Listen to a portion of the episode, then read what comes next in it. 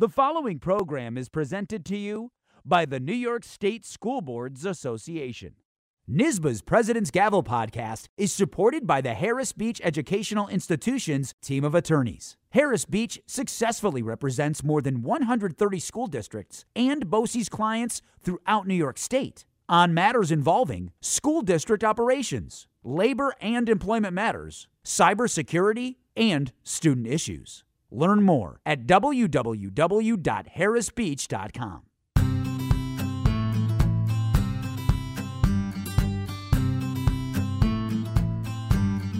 School board members have a legal responsibility to evaluate their superintendent on an annual basis.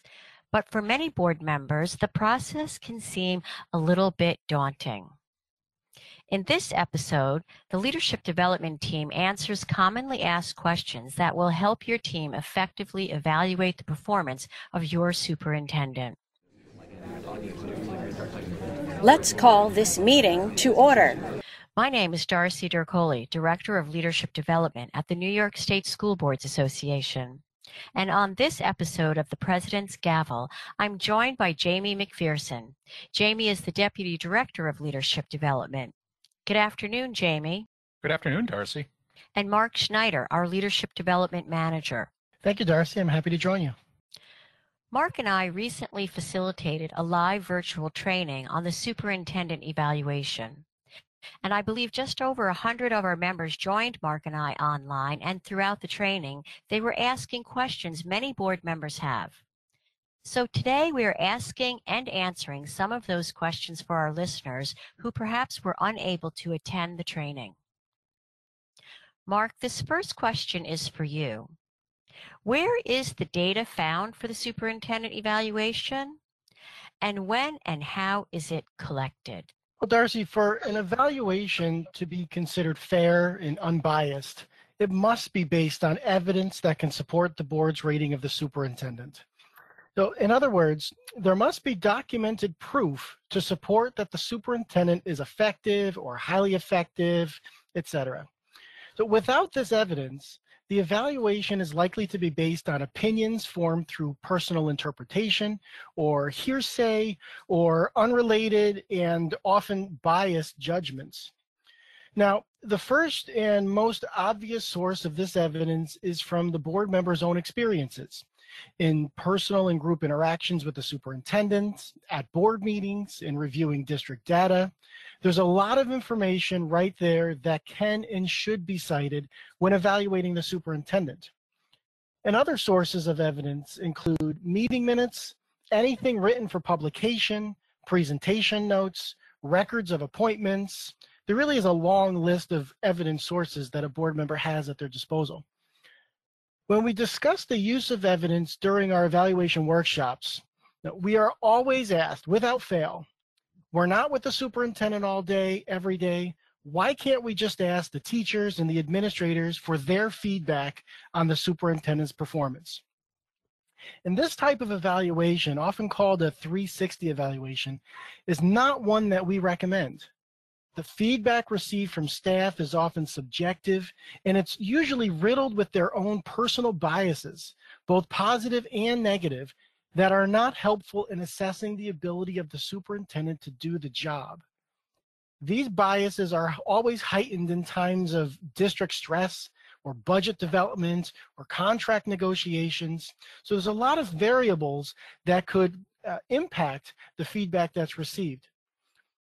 Additionally, 360 evaluations tend to be unreliable because of a lack of participation. Without obtaining a response from all staff, we end up with feedback that's not representative because all voices are not able to be heard. And another source of evidence actually comes from the superintendent themselves. In a critical step in the evaluation process, the superintendent will complete what's called a self-evaluation. And in this self-evaluation, the superintendent will have the opportunity to supply the board with evidence that can and should be used in the evaluation. Eh, Darcy, as the architect of our evaluation instrument, why don't you talk about the self-evaluation a bit more in depth? Yeah, thanks, Mark. I'd be happy to do that. So, several years ago, when we developed the instrument, we did do some assessment to try to close the gaps in the process to make sure that board members were going to be able to do a fair and effective evaluation. And just like you mentioned earlier, board members are not working or living in the district day to day, and so they don't necessarily have the opportunity to see the work or the performance of the superintendent. And one of the ways in which we have determined a board can close the gap is to request from the superintendent before the beginning of the school year a superintendent's self evaluation. That would be where the superintendent works to collect evidence throughout the school year toward all the things they are subjected to in their responsibilities and whatever goals they might have to be able to prove their performance and effectiveness. And by the end of the school year, the superintendent would fill out the same instrument as their board members. Then he or she would rate themselves on the standards, on the goals that have been set for them, and would utilize the evidence and data available to them. This process is about providing evidence-based proof of a superintendent's overall performance.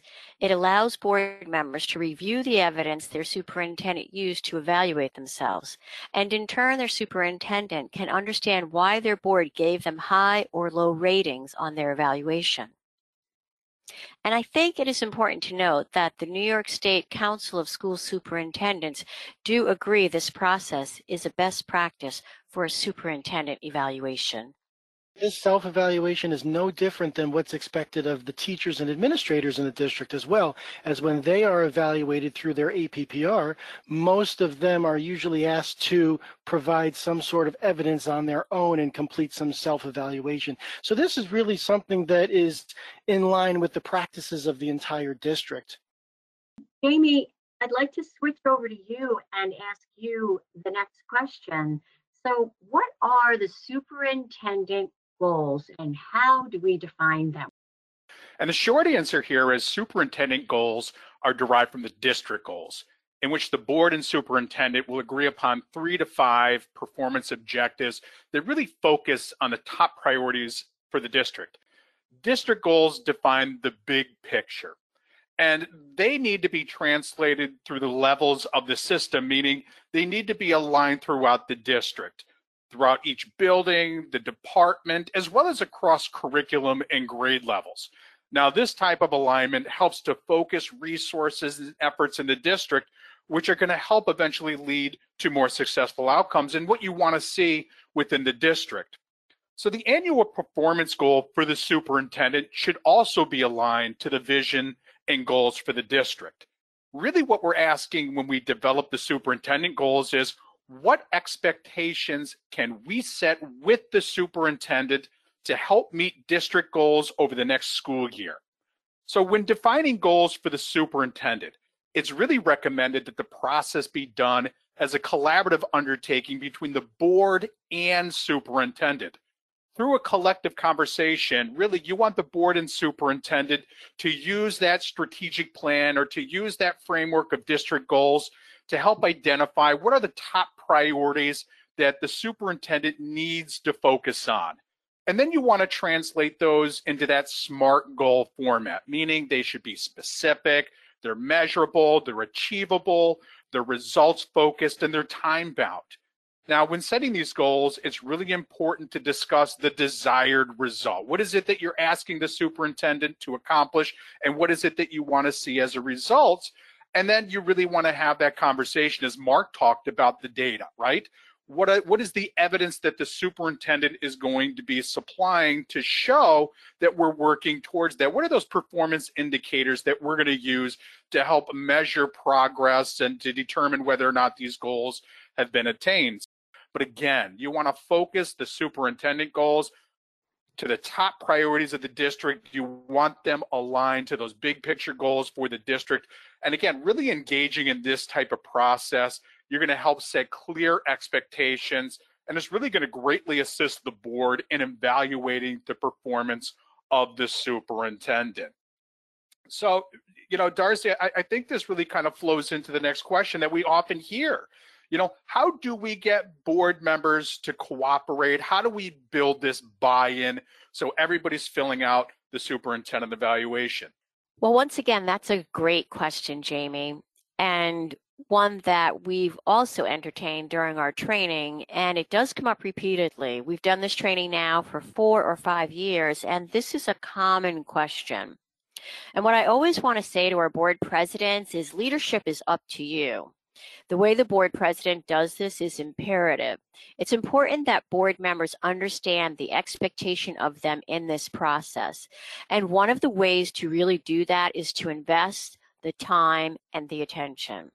So consider the time and attention you're giving to it. It's important, as it should be, to make the time, discuss the process and the instrument. Hopefully, you're doing that over the summer before the school year begins. You're reviewing the process and the instrument with the board and with the superintendent. So everybody is clear, and if there are any questions, they're addressed at that time. It does send a message about how important engagement is by each and every board member.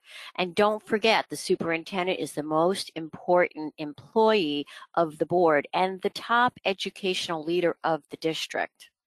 We spend lots of money to hire and maintain the superintendent, and he or she is a good working investment and worth every member's time.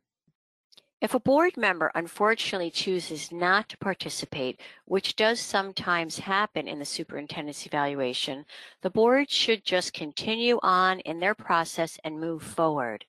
If in fact the board is struggling to come up with an instrument or there is confusion, take the time out to do a summer retreat to discuss these issues. Or if the board is unsure about the instrument, they may decide to create an ad hoc committee to discuss the options and then make a recommendation to the Board of Education. The board can then discuss the recommendation with the superintendent and ensure the instrument is in compliance with the superintendent's contract and the process as well. At this point, everyone should be in agreement regarding the instrument and time commitment it will take to complete this process before the school year gets started. So you are at the end of the process, you completed the instrument, and now the evaluation is filed in the superintendent's personnel file. So what is foilable?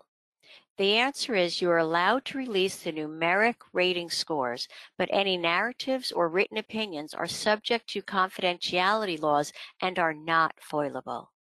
This is just a good takeaway for board members and district clerks to be aware of. Well, it looks like we are just about out of time today. I want to say thank you to my colleagues in leadership development for joining me on another episode of the President's Gavel. Thank you, Jamie, and thank you, Mark. Thank you very much, Darcy. It was a pleasure being here and doing this. Yes, thank you. And as always, thank you to the NYSSBA staff working behind the scenes. Thank you, Megan DeGennaro, Al Marlin, and Alyssa Maiello. My name is Darcy Dircoli, Director of Leadership Development at the New York State School Boards Association, and this has been a production of the President's Gavel. And this meeting is now adjourned.